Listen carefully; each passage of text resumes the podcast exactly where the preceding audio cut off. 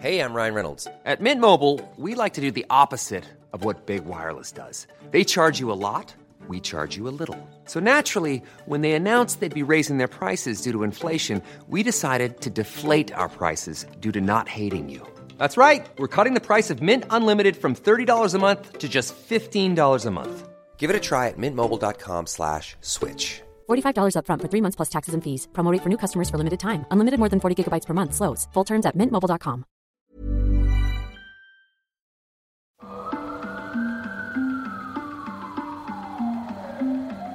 Para sa mga mahihilig makinig ng mga true crime stories and mysteries, subscribe to Takip Siling True Crime and Mysteries.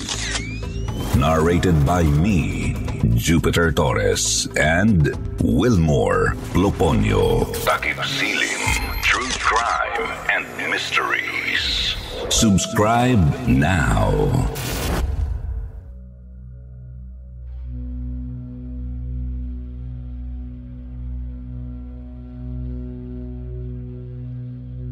Kumusta po, Sir Jupiter? Itago niyo lang po ako sa pangalang Jojo. Ang kwento ko po ay tungkol sa kababaryo naming pinaniniwala ang aswang noong siya ay nabubuhay pa. Taga-Western Visayas po kami. Laman ng kwentuhan sa aming lugar ang kababaryo naming si Aling Isang dahil isa raw itong aswang. Ang sabi kasi ng kapitbahay naming si Mang Lunyo, nung buntis ang manugang niya, ay talagang inaaswang ito. Hindi raw sila natutulog sa gabi para magbantay, kasi habang lumalaki raw ang tiyan ng manugang, tuwing gabi, ay may mga kaluskos silang naririnig sa paligid ng bahay. Tapos tumatalon daw ito sa bubungan. Humuhuni na parang pusa. Minsan daw ay dalawa pa ito. Kapag nilalabas nila ng anak niya at pinagbabato ang bubungan nila, bigla na lang daw may tatalon na malaking pusa. Kasin laki raw ito ng aso, kaya pinaniwalaan nilang aswang ito.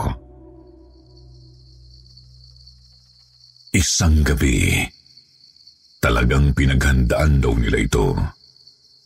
Kahit hindi raw nila mapatay basta masugatan lang daw para makilala kung sino ang aswang.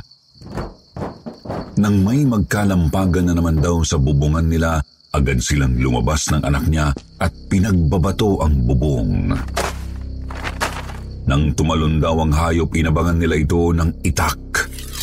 Natagaraw ni Mang Lunyo ang aswang sa kanang binti, pero mabilis daw itong nakatakas. Kinaumagahan daw, nagbantay sila sa labas ng bahay para tingnan ang mga taong naglalakad sa daan. Nasa gilid lang kasi ng daan ang bahay nila. Pero dito sa amin layo-layo ang mga bahay daanan ang bahay nila kapag ang mga tao ay pupunta ng palengke. Maya-maya raw ay nakita nila ang isang lalaki na naglalakad ng paika-ika.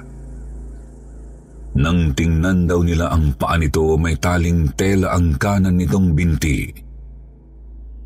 Tinanong daw nila kung napano ang paa at bakit may sugat. Ang sagot daw sa kanila ay sinakmal ng aso. Kinutuban na raw sila. Kaya nung gabi pinuntahan daw nila sa bahay yung pinaghihinalaan nilang aswang. Nagkunwari daw silang nagdala ng gamot para sa rabies. Pero dahil nga sa sabi-sabi na kapag nasugatan ng aswang, ay kailangang puntahan sa bahay nito para mamatay ng tuluyan. Pagdating daw nila sa bahay, ayaw pa silang papasukin ng pamilya dahil gabi na. Pero nagpumilit daw sila. Kinausap nila ang lalaki at kinumusta. Ibinigay din nila ang gamot sa rabis. Halamang gamot lang naman daw yung dala nila. Lalo nilang napatunayan na totoong aswang yun dahil matapos ang ilang araw ay namatay nga ang lalaki. Pero ang dahilan lang daw ng pamilya nito ay hindi kinaya ang rabies. Hindi naman daw nila madala sa ospital dahil wala silang pera. Nung unang ikwento sa akin yun ay hindi agad ako naniwala dahil hindi naman talaga ako ang nakasaksi. Kinwento lang sa akin ni Mang Lunyo nang ako ay pumunta sa kanila noong sila ay nagpabinyag. Nakatrabaho ko kasi ang anak niya, kaya ginawa kong ninong ng bata. Pero napaniwala rin nila ako dahil nasaksihan ko ang multo ng aswang na kanilang napatay. May third eye po ako, Sir Jupiter.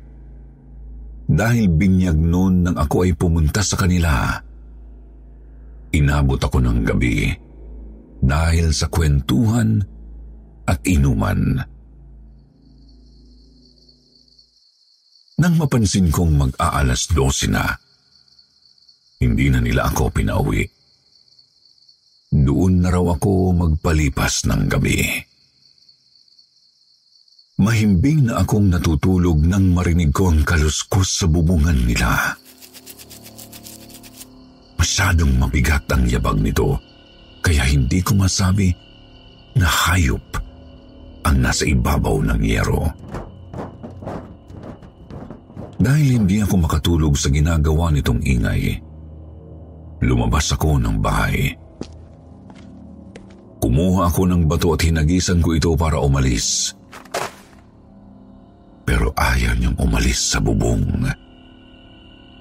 Naririnig ko pa ang pag-angil niya. Galit na galit siya. Maya-maya ay nakita ko siyang sumilip. Nanlilisik ang mata niya at nakalabas ang pangil. Ikinakalmot din niya ang matulis na kuko sa yero at nakakangilo sa ngipin ang tunog noon. Sa inis ko, kinuha ko ang isang buho na nakasandal sa dingding at sinungkit-sungkit ko siya para umalis. Hinampas-hampas ko pa pero lalo siyang nagalit. Pero nagtataka ako kasi sinasaktan ko siya gamit ang buho pero lumulusot lang ang buho sa kanya. Doon ko naisip na hindi siya normal na nilalang. Isa siyang multo. Dahil sa ingay na ginagawa ko sa bubong, ay nagising ang kumpare ko at nilabas ako. Tinanong niya ako kung bakit daw ako nasa labas ng bahay. Itinuro ko sa kanya ang nakita kong nilalang at sinabi kong ang ingay nito kaya nilabas ko para itaboy. Pero paglabas niya para tingnan, wala naman daw siyang nakita. Kahit nandoon lang ang nilalang at nakatingin sa amin. Nagtataka ako pero nakumpirma kong talagang multo siya. Lumabas na rin si Mang Lunyo at nakiusisa. Nang makita siya ng multo, bigla na lang itong tumalon at lumayas. Ikinuwento ko pa sa kanila ang nakita ko. Inilarawan ko pa. Sabi nila, aswang daw yun. Naisip namin na baka yun ang aswang na napatay nila. Minumulto sila dahil galit ito dahil pinatay nila. Natatawa ako kasi noon lang ako nakakita ng multo ng aswang. nagmumulto rin pala ang aswang? Napapaisip tuloy ako kung naghihiganti ba yun o pinupunderya pa rin ang inaanak ko. Mabuti na lang at nabalitaan namin na ang naiwang pamilya ng aswang ay nag-alsabalutan na. Nakita lang daw sila na umalis isang gabi. Lahat daw sila ay iniwan na ang kanilang bahay at wala raw nakakaalam kung saan lumipat. Napanatag na kami dahil wala na ang pamilya ng aswang sa lugar ng kumpare ko. Pero hindi namin alam kung baka may iba pang aswang sa baryong yon. Saka hindi ko rin alam kung nagpaiwan ang multo ng aswang o sumama na rin doon sa pamilya niyang umalis sa lugar na yon. Pero ang sabi ng kumpare ko, hindi na raw nila ulit naramdaman ang kalabog sa bubungan nila. Nagbiro na lang ako na subukan niyang gumawa ng isa pang anak para malaman namin kung may aswang pa ba sa kanila o wala na.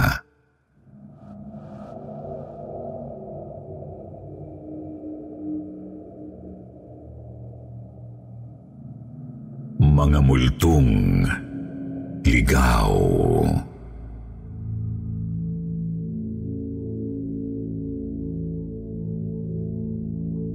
Magandang araw po, Sir Jupiter. Ako po si Jeb. Taga Rizal po ako. Bata pa lang po ako, bukas na ang aking third eye. Ang kwento ko po ay tungkol sa aking mga nakikitang kakaiba sa paligid.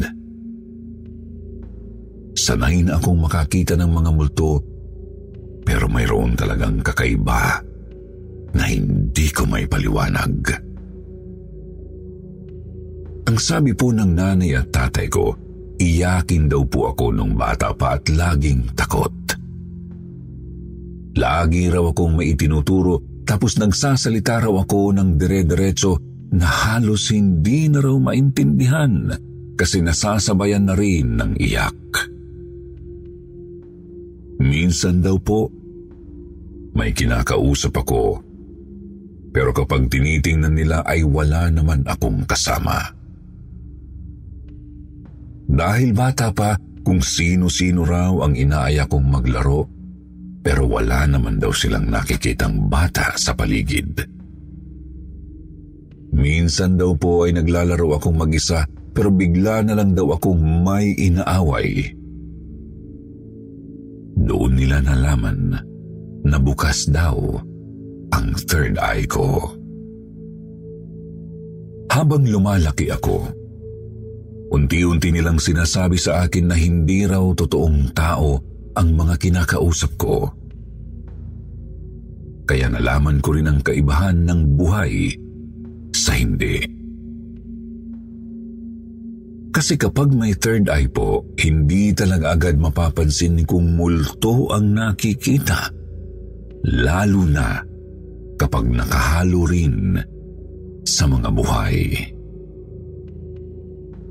Ang mga multo ay nagkalat lang sa paligid natin nakakasabay natin. Nakikita natin, pero dahil kagaya lang din natin sila, hindi na lang pinapansin. Nalalaman na lang na multo kapag nawala na sa paningin.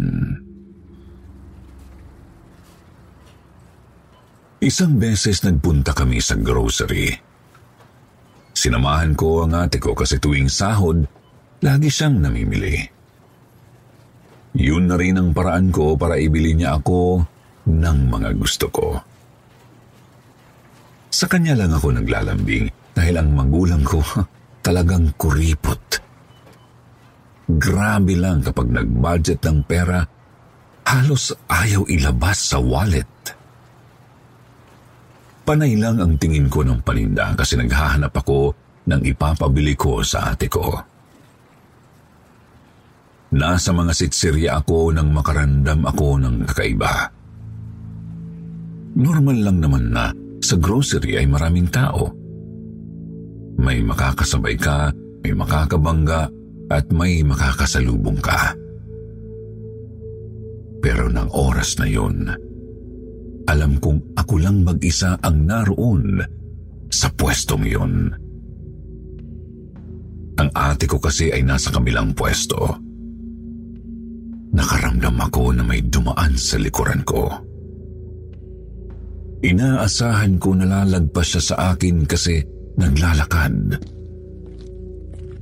Pero hindi siya lumagpas.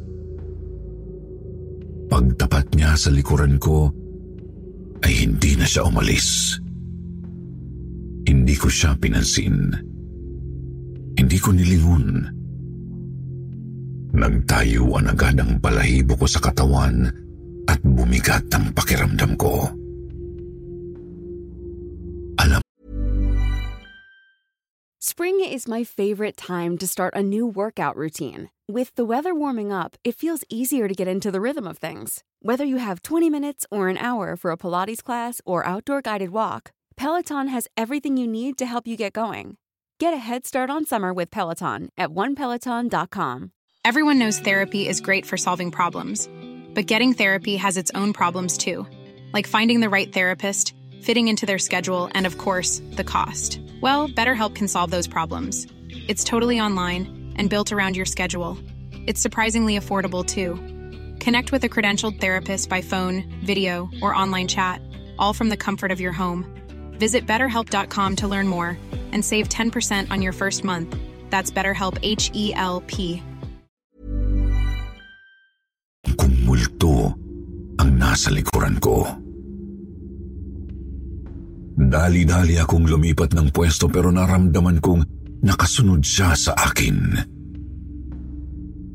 Nag-ikot ako nang nag-ikot sa loob ng grocery store para iligaw siya kasi alam ko kapag hinayaan ko lang ay sasama siya sa akin hanggang sa pag-uwi. Nang maramdaman kong nailigaw ko na siya ay nakahingan ako ng maluwag. Dali-dali akong pumunta sa ate ko pero wala na siya doon sa pwesto niya kaya hinanap ko siya sa ibang lugar. Nang makita ko siya, gulat na gulat ako dahil nasa likuran niya yung multong iniligaw ko. Sumusunod ito sa kanya. Hindi ko alam kung ano ang gagawin. Alam kong hindi siya mararamdaman ng ate ko dahil wala naman third eye yun. Pero ako talaga ang natatakot. Hindi ko rin malapitan si ate dahil natatakot ako sa multo. Sobrang kaba ko na noon at nanginginig na ako. Ang ginawa ko, Sinat ko si ate at sinabihan na umalis na siya sa lugar na yun dahil hindi ko siya malapitan. Nang mabasa ni ate ang chat ko, hinagilap niya ako. Hindi ako nagpakita sa kanya. Sinadya kong iwasan siya kahit nakikita ko siyang hinahanap ako. Gusto ko siyang maglakad para mailigaw niya ang multo. Mabuti na lang at nang tingnan ko uli si ate, hindi na sumusunod ang multo sa kanya. Nilapitan ko kaagad siya at sinabihan na magbayad na at umalis na kami sa lugar na yun. Kaya minsan, galit na galit talaga sa akin ang ate ko kasi dahil nga sa third eye ko, hindi niya nagagawa ang gusto niya. Minsan talaga ayoko na lang tumingin sa paligid kasi sa tuwing gagawin ko, nakikita ko sila. Hindi ko naman maiwasan kasi nakikita ko talaga. Minsan nakala ko ay tao na tumatawid, tapos mababangga ng sasakyan pero bigla na lang maglalaho kapag malapit na ang sasakyan sa kanya. Minsan naman, sumasabay sa mga taong tumatawid. May nakikita rin akong nakahalo sa karamihan ng tao. May paang naglalakad pero pag tiningnan mo ang itaas na bahagi, wala siyang katawan. Paalang talaga. Kahit inborn ang third eye, minsan talaga nagugulat na lang ako sa kanila kasi bigla na lang lilitaw. Minsan nagpasama sa akin ang ate ko nang pumunta siya sa birthday ng kaibigan niya. Pagkababa pa lang namin ng tricycle, gulat na gulat ako kasi parang lamay ang napuntahan namin. Ang daming nakaputi, tapos seryosong mga nakaupo. Tinanong ko ang ate ko bakit ka ako ganoon ang mga bisita. Ang weird. Nang sumagot ang ate ko na, kaunti nga lang ang tao kasi mga kaibigan lang ang inimbita. Doon ko na lang naisip na, ay, iba na naman to. May mga bisitang pumunta, pero hindi imbitado. Nagagalit pa sa akin ang ate ko kasi naglalakad kaming papasok sa bahay ng kaibigan niya pero grabe ang kapit ko sa braso niya. Kasi dadaanan namin yung mga multong bisita. Pakiramdam ko ay hahablutin nila ako. Nang makapasok kami sa loob ng bahay, sumilip pa ako at tiningnan ang mga multo. Nagulat ako wala na sila. Natira na lang sa paningin ko yung mga totoong tao na nag-uusap-usap sa labas. May karanasan pa ako nang minsang sinabihan ako ng nanay ko na sunduin daw sa kanto si ate kasi late uuwi. Nag-OT kasi siya sa trabaho. Ayoko pang sumunod kasi alas 10 na noon. Ayoko nang lumabas kapag gabing-gabi na. Pero dahil dalawa lang naman kaming magkapatid, wala akong magawa. Ako talaga ang susundo. Naghintay ako sa labas ng convenience store kasi doon ang usapan namin. Habang inip na inip ako sa paghihintay, panay ang tingin ko sa paligid kasi baka hindi ko mapansin na bumaba ng jeep si ate. May huminto na jeep sa kabilang kalsada, tapos may bumabang babaeng nakaputing bestida. Gulat na gulat ako kasi nung tumapak na siya sa simento, naglalaho na yung paa niya. Hindi ko talaga naisip na papaanong ibinaba ng driver yun. Mga ilang segundo lang, naglaho na yung babaeng multo. 24 hours ang convenience store na pinagtambayan ko kaya malakas ang loob ko. Mas takot talaga ako sa multo kaysa sa mga tao kahit pa masamang loob. Kasi feeling ko kapag multo ang manakit sa akin, siguradong todas ako. Mamamatay ako sa atake sa puso. Gabing-gabi na pero napapansin kong ang dami pa rin pumupunta sa store para bumili. Panay labas-masok ng mga tao. Kaya napagtripan ko naman sa tindahan tumingin. Habang hinihintay ang ate ko, ginawa kong libangan ang pagbibilang ng papasok sa loob ng tindahan.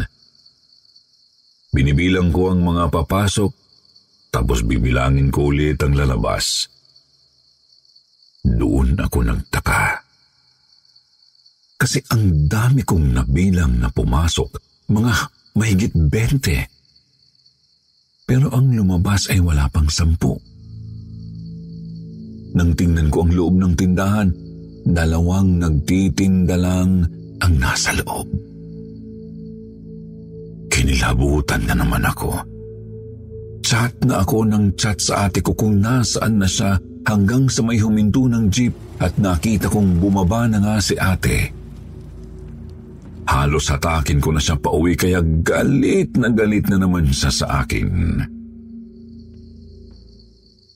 Isa sa pinaka nakakatakot kong karanasan ay noong kami ay nakipaglamay sa kamag-anak namin sa Quezon City. Huling gabi na noon. Hindi na ako lumalabas ng bahay kasi alam kong may pailan-ilang multo na sa labas na parabang nakikipaglamay din. Ang sabi ng nanay ko, tiyuhin ko raw ang namatay. Hindi ako sumilip sa kabaong. Tiningnan ko lang ang picture niya. Palibhasa alam ko na ang multo sa hindi. Alam kong may mga multong nakahalo sa mga taong nakikipaglamay. Dikit ako ng dikit sa ate ko. Hinayaan na lang ako ni ate kasi alam niya na kapag ganoon ang kilos ko. Minsan sinasabihan pa niya ako na ang tagal na raw hindi pa ako masanay sa nakikita ko. Eh nakakatakot naman talaga kasi. Nang maisipan kong sumilip sa labas ng bahay para tingnan kung gaano nakarami ang tao doon. Kitang-kita kong nakaupo sa upuang nasa gilid ang tiyuhin ko na namatay. Ilang beses kong iniwasan na tingnan siya pero kapag tinitingnan ko ulit, nandoon talaga siya. Nakamasid lang sa mga tao. Nang oras ng kanyang libing, nahagip ko pa siyang nakatayo. Medyo malayo siya pero nakamasid lang. Nang pauwi na kami noon, dahil nga kahit paano ay naniniwala ang nanay at tatay ko sa pagpag bago umuwi kapag galing sa patay. Nagpasya kami na dumaan sa kahit anong tindahan o kainan para mailigaw ang multo. Baka raw kasi sumama pa sa amin sa pag-uwi. Medyo malayo ang sakayan mula sa bahay ng kamag-anak namin kaya naglakad kami. Apat lang kaming naglalakad nung oras na yon tapos may ilan na sumasabay sa amin na palabas din. Normal lang ang pakiramdam ko hanggang sa bumibigat na. Nararamdaman kong may kakaiba na sa likuran namin. Nang lingunin ko, nakita ko nang may mga multo na nga na sumusunod sa amin. Hindi ko na tiningnan ang itsura nila. Mula paa hanggang bewang lang ang tiningnan ko. Ayoko kasing matandaan ang itsura nila kaya ayokong tingnan ang mukha. Panay lang ang kwentuhan ni nanay habang kami ay naglalakad. Ako naman ay kabadong kabado na. Iniisip ko bakit sila sumusunod sa amin. Bakit ang dami nila? Palagi kong mahigit sampu sila. Narinig kong dumadami na ang yabag na sumusunod sa amin. Nang lingunin ko ulit, dumoble na nga ang dami nila. Parang nagkakaroon na ng prosesyon ng mga multo sa likuran namin. Kinilabutan na talaga ako. Para na akong iiyak. Nagpagitna na ako sa nanay at tatay ko. Nang tanungin nila ako kung ano raw ang nangyayari sa akin, bumulong lang ako, sabi ko, ang dami na nilang nakasunod sa amin. Nang lingunin nila, kaunti lang naman daw ang nakasunod sa amin. Malalayo pa raw ang agwat. Halos maiyak na ako habang sinasabi na marami talaga sila. Nang makarating kami sa sakayan, dali-dali talaga kaming sumakay. Mabuti na lang talaga at hindi sumama ang mga multo. Dumaan kami sa fast food. Kumain kami para na rin daw magpagpag na. Doon ako nakampante. Kaya nakakain na rin ako. Dumaan din kami sa simbahan bago umuwi ng bahay. Nagdasal ako na sana ay walang sumama sa amin pag-uwi. Hindi ko rin makakalimutan ang pangyayari nung nagsimba kami ng nanay ko. Araw ng linggo, alas 7. Akala ko ay ligtas ang simbahan sa mga multo. Pero hindi pala. Marami rin pala doon. Pero mababait naman sila. Nakaupo lang. Pero mayroong isang nagpapansin. Nakatabi siya sa may puon at pinapagalaw ang damit nito. Wala namang nakakapansin kasi kapag normal na titingnan ay para lang itong hinahangin. Iniwas ko na lang ang tingin ko dahil ayaw kong may makita pang iba niyang gagawin. Sa kabila ng aking karanasan, may isa lang akong labis na ikinalungkot. Nang mamatay ang tatay ko, hinintay kong makita ko siya. Pero hindi naman nangyari. Natapos na lang ang libing at ang kanyang 40 days, hindi ko man lang nakita ang multo niya. Minsan gusto ko na rin magtanong kung bakit ganon. Nakakakita ka ng multo pero ang mahal mo sa buhay ay hindi mo makita ang multo nila. Di ba parang unfair naman? Kung blessing ba o hindi ang pagkakaroon ng ganitong kakayahan, bakit kaya ipinagkakait ng gusto mo? Sa ibang may third eye din na kagaya ko, naranasan niyo ba na makita ang multo ng mahal niyo sa buhay? O baka ako lang ang hindi nakakaranas? Gusto ko kasing makita ang tatay ko. Makausap siya sana pero hindi naman nangyari. Hanggang dito na lang po ang kwento kong karanasan. Marami pong salamat sa kwentong takip silim at sa lahat ng bumubuo nito. Mabuhay po kayong lahat.